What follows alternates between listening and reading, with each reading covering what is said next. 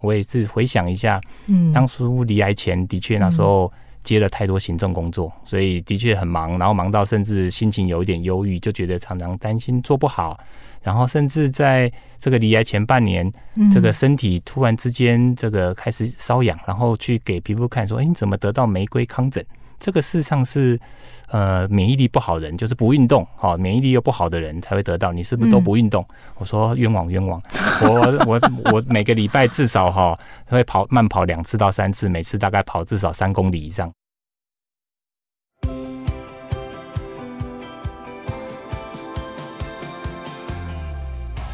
您好，欢迎收听《癌症问康健》。我们邀请权威专家解读癌症精准医疗新知，也分享病友和照顾者在治疗旅程中爱与勇气的故事。各位朋友好，欢迎收听《癌症问康健》，康健为您找专家，我是张晓慧。今天我们谈的一个题目蛮特别的哈，就是。我们都觉得医生应该是很注重健康的，不过大家现在也知道不是，其实医生蛮血汗的。那我今天邀请到的这位医生呢，他从医生变成癌症病人，他来跟我们分享一下他的甲状腺癌后人生。我们邀请到的专家或者是病友，他是柳营奇美医院的牙医部的部长蒋维凡蒋医师。Hello，蒋医师，麻烦您跟大家自我介绍一下。主持人好，各位听众大家好，我是蒋维凡，目前任职于柳营奇美口腔颌面外科，我是头颈癌治疗的专家，也曾经是一位第四期甲状腺癌的病人。今天很高兴来与听众分享自己从医生变成病人的故事。蒋医师，您是怎么发现自己得甲状腺癌的？是，这一切都要感谢我们定期的劳工健检。嗯，呃，我是在一百零五年啊旧历年后被医院通知啊，三年一次的劳工健检要过去喽。嗯哼，哦，那当时我们问诊加医科的这个同事啊，这个也很熟识啊。哦，我们当时一进去他就开始闲聊，那聊聊天聊天，他还是很认真的帮我看了一下。哎，蒋医师，你的这个喉结怎么好像有两个？好，喉结下面好像还有一个结节。嗯，好，我说，哎，我也觉得怪怪的，最近带着领带啊，好像有一点卡卡的。嗯哼，他说，不然我们来做个检查好了。那在这个很快速的安排超音波引导的抽吸之下，那也的确就确诊了。哦，这个我常常开玩笑跟我们加医科的这位同仁说，你真是我的贵人。蒋医师，所以我像我最近也刚做完我们的员工健检啊，所以一般的加医科他们在做健检的时候摸脖子，其实就是检查甲状腺。是这个摸脖子，事实上除了甲状腺，还有我们颈部的淋巴结啊。对哈，就是有一些疾病，它淋巴结会肿大。是因为我们呃人体就是我们头部啊，有任何的感染肿瘤，它第一线都会往心脏这边跑。哦，那跑到淋巴结。我们淋巴结会把它阻挡起来，嗯，所以相对就会肿大。所以这个肿大也不用完全担心啦，有时候是因为感染，当然也有肿瘤的可能性。所以我们的加医科这个或者我们的健检医师在帮各位在摸脖子啊，就是在看这个地方有没有不正常的肿块。不正常的走快包括甲状腺，没错。那您所以那一天其实一般同事有时候跨部门哈没有见到，一开始就会一直聊一直聊。但是您说这位。贵人哈，您的加医科的医师，事实上他还是很仔细帮您做，而且一警觉不对劲，就快速通关做了甲状腺超音波，然后引导穿刺，一发现就是坏的。是没错。嗯，确诊那一天你的状况如何啊？是这个回想那一天哈，嗯、这个事实上我真的不是很想去再再去想到那一天整个面对的状况。嗯，那当然这个回诊去听到。这个报告哦，在之前还有一点点侥幸的心理，就是说我应该不会这么好运吧？这个可能是良性的吧？不过当同事斩钉截铁的跟我说：“哎，讲一次，这个是恶性的，那我们就来做安排后续的检查跟治疗吧。”那当然，嗯，这个毕竟理性还是要克服感性啊哈。虽然千百个不愿意啊，但是我们自己受过的医学训练就是马上要镇定，的确就镇定好，什么都听你的。好，所以我们就一系列的，包括断层，好、嗯，包括这个啊、呃、相关的这个正子摄影，哈，通通都帮我们用上去了。那他当然后来说，哎，还好，这个看起来哈，这个远处转移是没有了哈，但是这个淋巴看起来怪怪的，嗯，这个可能这个除了甲状腺哈必须要切除之外，你这个淋巴扩清术可能也要做哦，所以这个就我再帮你转外科团队，嗯，那外科团队也非常的帮忙啦哈，我当然是先找到了这个我们一般外科的主任协助这个甲状腺切除的评估，不过他也这个非常的谦虚啦，他说蒋医师，这个甲状腺我切除是专门，但是你们科哈这个淋巴摘除术，这个你们口腔癌天天都在碰，你们应该比我熟，那我说哇。那我还是要找这个啊，我们的同仁。那有时候也感觉到人生有时候在做一些医疗，也算是一个福报了哈。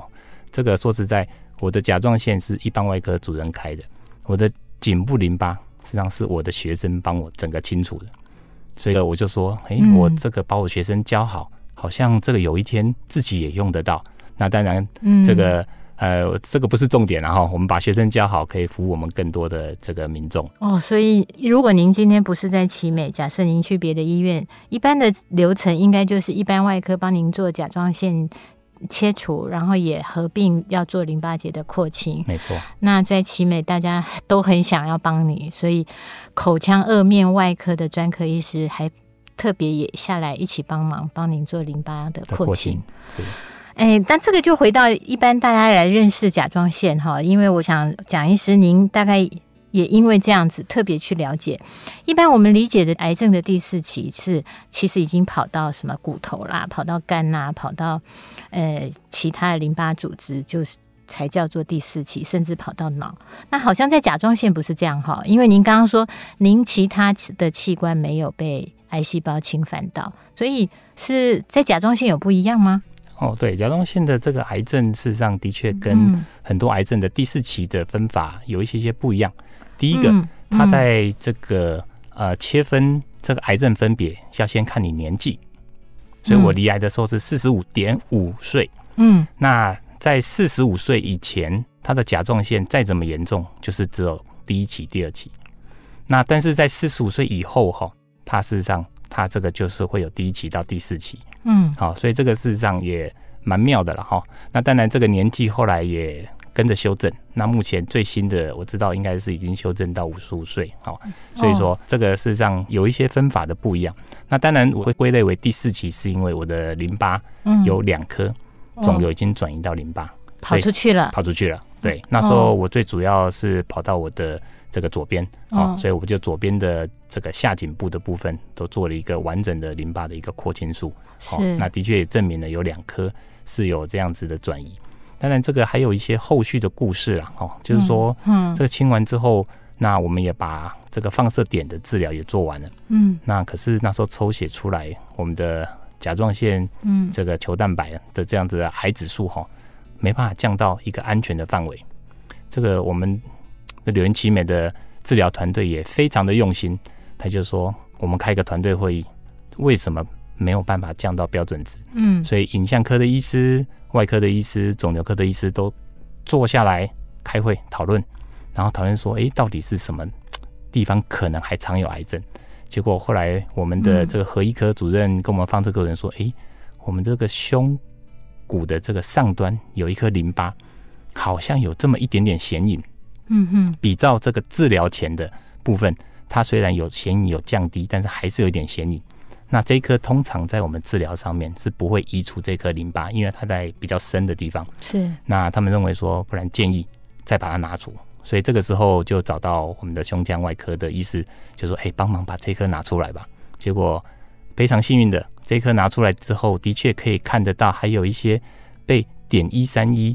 这个毒杀的一些癌细胞的痕迹，但是已经没有像那种非常恶性的这个乳突状的这样子的一个、嗯、一个一个表现哈，所以这个呃拿掉之后，也的确我们的这个癌症指数就降到正常值以下了哈，所以这个就是有时候呃天助自助了哈，自己要勇敢面对。但是呢，我们的医疗团队我也非常感谢哦，柳云奇美有这样子非常优良的传统，很多事情大家无私。做自己专门的，嗯，需要协助也请求帮忙，然后呢，大家也能够同心一起面对一些啊挑战，然后把这样的问题解决。所以我能够在这样子的机构服务，实际上我也觉得非常的荣耀。哎，感觉你们没有说这个是我的病人，即便有时候我们说。以我自己在做医药记者的经验，有一些医院确实说，即便我们是团队治疗，但是还是会有一科他会主导很多事情。所以我刚刚听到蒋医师您说，嗯，您的甲状腺癌其实到后来其实是应该说先手术，然后也做了放射线点治疗，但是肿瘤指标在甲状腺癌肿瘤指标还是没有降下来，又在大家继续上穷碧落下黄泉去找这个。为什么降不下来？结果发现说，在胸骨的附近也有一个淋巴结，所以这样简单来说，您是开了两次刀喽？没错。那第二次是用什么方式？我们现在说，哎，有胸腔镜，有开胸，有达文西，您是用什么方法开的？哦，哎，这颗淋巴事实上算是胸骨上区了，哦，所以还没有到胸部，哦，所以的确还是可以用传统的方法，嗯，沿着原来甲状腺开的伤口，然后再把它往下去挖啦。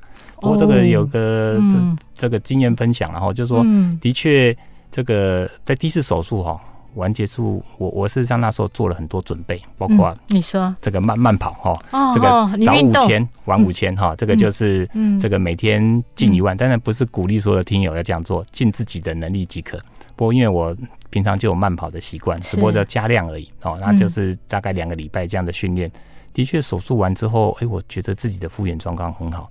甚至麻醉完之后，我觉得我就想要跑去慢跑了，哈，因为脚已经热起来了，自己小已经想要动了。是是是，所以我想这个面对各种医疗，哈，这个有一些部分还是我们的病友要自己要去培养自己的这个呃身体，甚至去做一些面对，不要把所有的事情都交给医生，哦交给他人，真的自己也必须要去面对。那第二次手术的确就大概在可能。两三个月之后嘛，进行第二次手术。这次手术当然会稍微有一点不顺了，因为比较深。对。那术后一到了这个恢复室，我们麻醉科主任还在说：“蒋医师醒过来啦哈、哦，这个我们麻醉结束了。嗯”我说：“醒过来。”他说：“哎，怎么脖子肿起来？”所以马上又进去做了第二次。那但这是一个小插曲了哈，那次复原稍微慢一点，不过也很快。事实上我也觉得这个也都相当的平顺。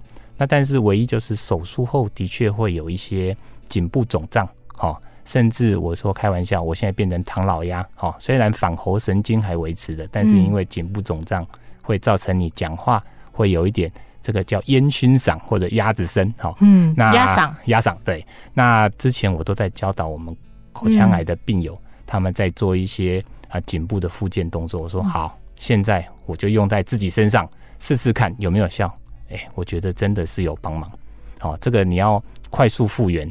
那事实上，嗯，现在的观念已经不会说手术完你要好好的休养，都不要动。对啊，现在不是这样。现在只要外科说可以，伤口稳定了，就尽快动。好，而且这个复健也可以协助来帮忙一些局部的淋巴水肿的缓解。那在这样的状况下，说实在，我整个每次的手术完，通常都不到两个礼拜，我就回去上班了。回去上班了，是，然后也开始运动了，也开始开刀了。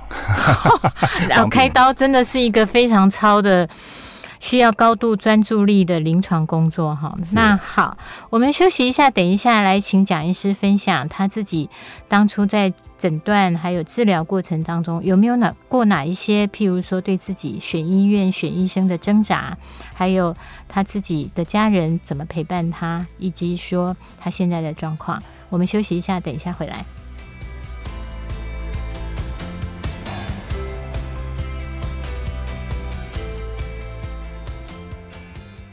欢迎回来，癌症问康健。我们今天分享的主题是“当医生变病人”，我的甲状腺癌后人生。我们邀请到的是柳营奇美牙医部的部长蒋维凡医师。蒋医师他，嗯，我也很谢谢他哈，就是不是每一个人都可以。特别是医疗界的同仁会希望把自己生病的经历让很多很多很多人知道哦，因为这毕竟还是一个得病，特别是得癌症，在很多不管是国外或者是在台湾，某种程度它还是一个标签哦。那可是蒋医师，我很感谢他今天愿意来分享这个主题哦。那蒋医师刚刚说，曾是一位。第四期甲状腺癌的病人。我先请教蒋医师，为什么是橙四啊？嗯嗯，这个是我的心态。好，你说。对，就是说，呃，我的确在离癌的初期哈，就算治疗完了，嗯、呃，也大概经过两次的手术跟两次的放射点治疗啊、呃，指数虽然恢复正常了哈。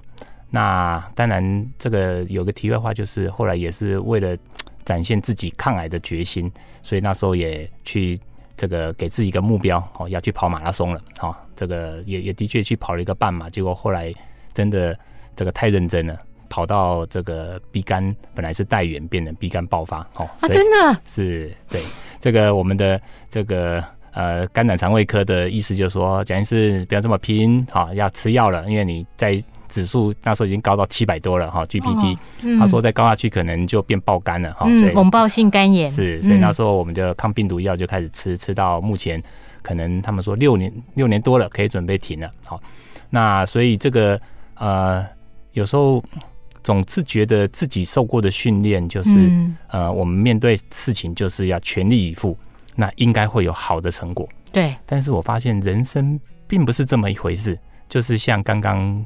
举的那个例子，想要跑马拉松，结果你跑马拉松变成另外一个问题出来了，所以我就说那时候的心态，我自己现在回想，总是觉得不甘愿，好、嗯，所以我就说那时候的心态就还是把自己当做病人，所以我总是要做什么事情让我赶快脱离。但是后来随着这几年的慢慢的呃去去思索，以及甚至跟有时候我也蛮幸运的啦，我有很多口腔癌的病友可以跟他们去做一些。啊，交谈哦，在看诊顺便做一些经验分享。我后来发现这件事情不是你真的做好一百分的努力，这个疾病就不会跟着你。因为我们常常看到非常多的病人，是他非常的紧张，常常呢看诊的时候，你已经跟他说没问题，他出了诊间还会再跑进来说：“医生，你再帮我看一次，真的没问题吗？”嗯，好，但这么紧张的病人，当然有好有坏啦。有时候的确可以在。某一些非常细小的变化的时候，因为他锲而不舍的追啊，所以让我们医生在多看几次之后有发现。但是更发现有些病人在这么紧张的状态下面，他整天不快乐，不快乐之后呢，反而我觉得他有时候这个癌症明明就治疗的很好，切的很干净，所有的治疗都做完了，还是发生。那这个病人有时候心里面更不甘愿，他说：“我已经这么认真了，为什么癌症还是要再度找上我？”所以在这些经验告诉我们，嗯，这个抗癌啊，有时候是一辈子的事情。你不要把自己当病人，你把它当做是我曾经有过这么一段，而且这一段呢，是我们的身体告诉你，蒋维凡不要这么辛苦，你有时候要停下来哦，不要一直往前跑，跟跑马拉松一样，跑马拉松跑了，有时候要停下来休息站，喝口水，对，回头看一看你过去的风情。哎，事实上有时候还蛮漂亮的，你周围的跑友也也也不错，大家有时候可以个聊聊天，一边聊天一边跑。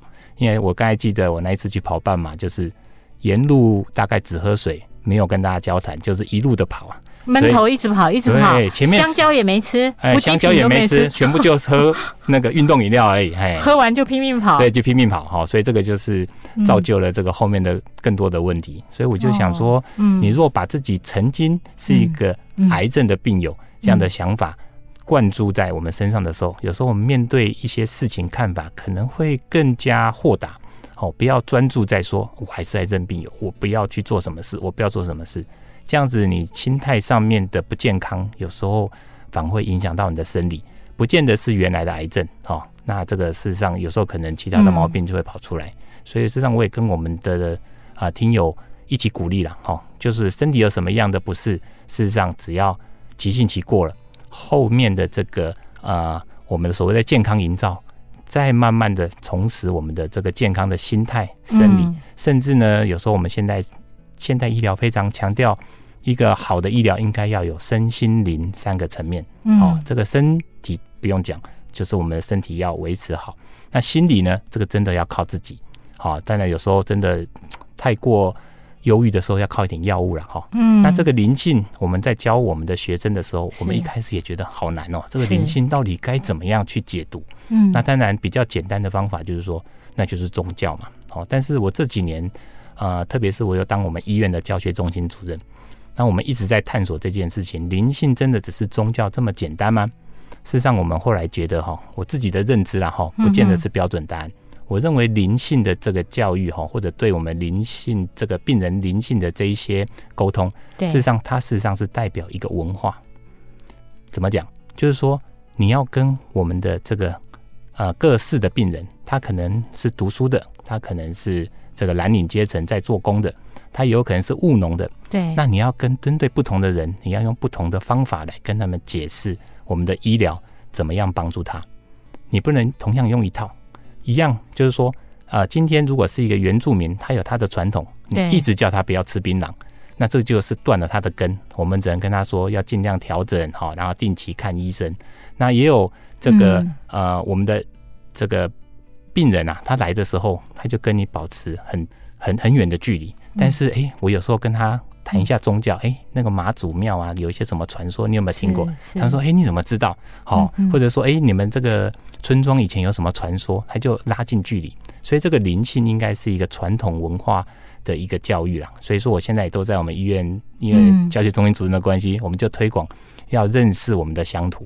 好，那种让我们的乡土，让我们的学生知道，他未来变成主治医师的时候，他可能非常了解这个地方居民他们的生活习惯、传统文化，他可以跟居民用他们的言语去做沟通，所以相对的，他们讲一些医疗的事情，他们就能够砍进他们的心里。只能说进他们的心里面，他们才能够愿意接受你的医疗方式来配合。嗯、所以，我想这个灵性的教育，宗教当然是很重要的一个部分。然后，我想传统文化的一个认知，或者是风土民情的认知，也是这个非常重要的一块。哦，蒋医师讲的很好。灵性其实某种程度，如果作为一个医者，其实要让病人信任，其实要用他。设身处地想他的情境，然后跟他产生互动哈。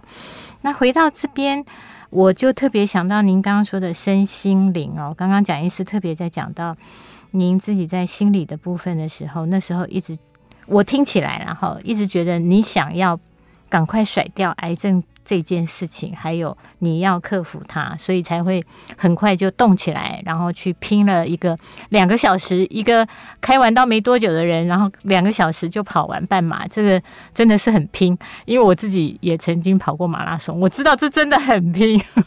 所以你路上没有吃香蕉，我就觉得哦，真的很拼。但是我觉得那个背后有一个很大，是因为说您想要赶快好起来。所以我特别先请您跟我们分享一下，现在您在身心灵上面有特别怎么做吗？你的日常是怎么过？嗯，是这个针对甲状腺癌这件事情哈，对我现在已经慢慢淡化，说自己真的是一个甲状腺癌的病人，除了每三个月回诊抽血了，哦，还有每天要吃甲状腺素，那七年了，哎，七年了，对啊，甲状腺素要吃多久？啊，吃一辈子哦，吃一辈子，因为我是这个全切除。哦，所以你没有甲状腺素了身上，没错。所以你要吃一辈子，就像慢性病一样要控制，所以要吃一辈子的甲状腺素，这是第一个。是，然后三个月回诊一次，没错，抽血检查，嗯，好，看看我们的这个甲状这个腺素的这个球蛋白有没有高起来。哈，好，所以我想大概就如果没有做这件事情，好像我也。不把自己当做是真的癌症的病人，因为我就是说，嗯，你还是要回到你正常的生活的轨道，对的。但是呢，保持一点警觉心，哈。那这个，因为毕竟甲状腺癌大部分跟生活形态不能讲没有关系啦，相对它是少一点，好。嗯。那当然，它致病原因到现在还是不明呐，好。那当然还是不要让自己太忙了。我也是回想一下，嗯，当初离癌前的确那时候。接了太多行政工作，所以的确很忙，然后忙到甚至心情有一点忧郁，就觉得常常担心做不好，然后甚至在这个离癌前半年，嗯、这个身体突然之间这个开始瘙痒，然后去给皮肤看，说：“哎，你怎么得到玫瑰糠疹？”这个事实上是。呃，免疫力不好的人就是不运动，哈、哦，免疫力又不好的人才会得到。你是不是都不运动？嗯、我说冤枉冤枉，我我我每个礼拜至少哈、哦、会跑慢跑两次到三次，每次大概跑至少三公里以上。你在家里跑吗？啊，我跑我们这个啊、呃、住家附近的公园，我住家附近有七个公园，哦、所以每个绕一圈刚好就是五公里。哦，所以您其实是每个礼拜有固定慢跑习惯的，是没错，也很冤枉，是很冤枉。那时候就觉得，嗯，为什么会这个玫瑰康疹，嗯、那后来回首在想，哎、欸，或许那时候身体就已经给你一些真相，就是说，哎对、欸，你要停下来哦，是不是工作应该要放掉一些哈，嗯、让自己检查一下自己身体。不过也非常感谢刚刚陈如前面讲的。这个老老检然后帮我们这个做了一个很好的一个安排，然后也让我们做了一个完整的治疗。那当然，这个身体上面，我想就是完全遵照治疗准则，也就是说医生的医嘱，对，告诉我们怎么做，我们就照着做，好，嗯，交给医生，专业的交给医生，好。毕虽然我是治疗头颈癌，但是我的。专长事实上还是在口腔口咽部分，对那这个甲状腺癌又是更专门的一个学问，所以我们就是基本上在我们医院是肿瘤科在处理。那当然肿瘤科的医师我们就完全交给他来安排，因为前面的这些处理都相当的良好，哦，所以我想这个我们当然就完全的信任。那心理的层面呢，嗯、我觉得就是，嗯呃，就像我刚才前面讲的，呃，不要把自己一直当做是有病的人，哈、哦，我们可以当做我们曾经是一个。甲状腺癌的患者，我们保持一点警觉心，但是我们面对每个事情，我们还是要有这个我们面对人生的初这个初衷一样，我们各种都去尝试，不要说认为这个我没办法做到，好，那生活就是一样了哈。那当然，这个灵性的部分，我本身是没有宗教的信仰啊，哈。不过的确在那时候，呃，癌指数下不来，然后急性的这个鼻肝又突然发作，人真还是有点彷徨。我不可否认的，宗教还是有一点力量。所以那时候我们的很多病友就说：“蒋医师，我跟你讲，你就找那个大庙。”好，我说他问我有没有拿香，我说我有。好，他说你就拿着香，好，去大庙都给他拜一拜，好，捐个香油钱，然后呢，这样拜一拜，你心情会比较平静一点。所以我觉得你去了哪里啊？哦，我去了。奇美附近有哪些庙？南昆山吗？哦，没有，因为我家中住台南市区，哦，所以我就去了我们的这个天坛呐，哦，对，然后还有大天后宫啊，天后宫，还有武庙啦，就台南三个一级古迹的庙了，哦，我都去那边拜。所以到现在，我们每年我大概过这个旧历年，这个大年初一，我都会去这些庙再去拜一拜。好，那柳营我们那最大的庙，我有去拜。不过，我想这个拜不是重点，呃，我我倒是觉得这个拜是给自己心里面一个沉静的机会，是好，不要让自己一直这个卡在这个好像说为什么这个回圈里面，为什么是我？为什么？为什么？对，因为那个没有答案，好，没有人可以告诉你。就像我太太跟我讲的，当时离癌了，你就去做治疗，这个哈，不要问为什么，反正呢，现在医疗的证据到哪边，你就是把它做，那我可以一路陪你。我觉得这个东西好感动，对，所以我觉得这个家人的陪伴也是非常的重要哈。所以他那时候他也是牙医师啦，他就是请假就请了一个月，就全部陪我来做这些治疗。家人很棒，很重要哈。然后太太的陪你，那我也想要帮大家问一个问题：难道您就是我们在台湾，其实 second opinion 这件事情是很普遍的？然后。呃，大家也会想一想说，说我听了之后，我再来决定我怎么治疗。您这中间没有这样想过吗？嗯，这个是一个很好的一个建议。的确，我在离癌之后，嗯，那个就不做他人想了哈，在自己的医院就完全信任自己的同事。但是我们的听众的确在没有这样子的相同的条件下面，呃，如果说呃状况许可的话，我们当然可以多听听。这个另外医师的建议，然后事实上，我想货比三家不吃亏了哈。那医疗界医生一定也会有自己的盲点，不可否认哦。再有经验都有自己的盲点，所以如果可以有这样子的机制啊，可能可以帮助自己更多。但是现代的癌症的治疗医院哈，对，他们事实上他治疗都不是一个医师说了算，对，他们都有所谓的这个各类癌症的跨专科。讨论会，嗯，所以这样的案例提上去，所以是参与这个会议的所有医师，包括内外科医师、影像科医师、核医科医师、病理科医师，他们都会一起来做建议。所以只要在这样子的这个基础下面，所以不见得真的是要去问到第二位医师，除非说你真的觉得这个医院给的建议你觉得不太放心，再去寻求这样的意见。那当然有另外一个方式啦，如果这个啊。呃网络搜寻能力够强，甚至外语够好的话，诶，或许另外一个方式，我们可以在这个看一看别的医师怎么样去做这样子的这个相关的安排。不可否认的，当时我有参考了三种核医科主任，他大概有经营一个部落格，对，那他专门在治疗甲状腺癌，对，那他给了很多的这个呃 Q&A 啊在上面，所以他写的这些部落格的知识，事实上是我们很重要的一个参考。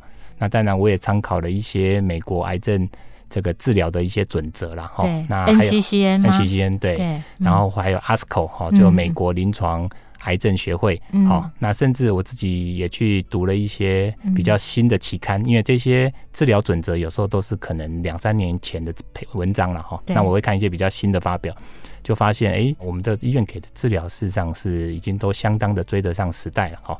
但所以我就当然毅然决然的，就是完全。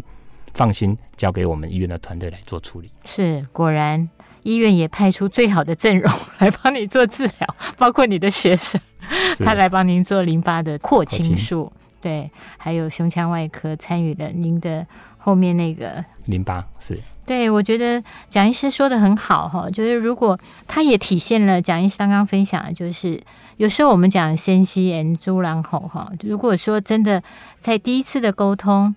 嗯，您可以信任这个医生，也相信他后面医生在说明的时候，后面有一个团队在支持您的治疗。有时候你不见得需要去货比三家，然后去下评，因为有时候还要考量到你的呃距离，哈，还有就是未来的治疗的疗程的长跟短，跟追踪的时程。而且就您说，如果呃现在大家都有手机，其实是比对一下现在一些我呃。医疗院所的资讯，还有像我们康健这样的资讯，事实上就可以大概知道现在自己的癌症的治疗趋势。那这确实都会帮您自己做一个 smart 培训。那我最后特别想再请蒋医师分享一下，癌后七年，您现在对于我们癌症问康健的朋友，不管是家属或者是癌友本身，您会特别想要分享什么吗？是，呃，我想跟各位听友分享的是癌症。目前不是绝症，是哎，现在我们把它当作是一个慢性病，需要医生来帮忙。诚如刚刚小慧讲的，因为它是一个慢性病，所以说在治疗上面尽量选自己交通不要奔波这么长的距离的医疗院所来做治疗。好，不然你当然跑了，我想虽然有高铁了哈，如果南北奔波，通常也没有办法撑过两三年。所以我想这个慢性病需要附近的医生来帮忙。嗯，那除此之外呢，也需要自己来努力。所以说，这个医病，好，除了沟通，还要一起来努力。所以最后，我就是以一句话来跟各位这个听众以及我们的癌友来互相勉励，就是说，癌后新生活，你我来携手，好，一起面对这样子的癌症慢性病。是非常谢谢蒋医师今天。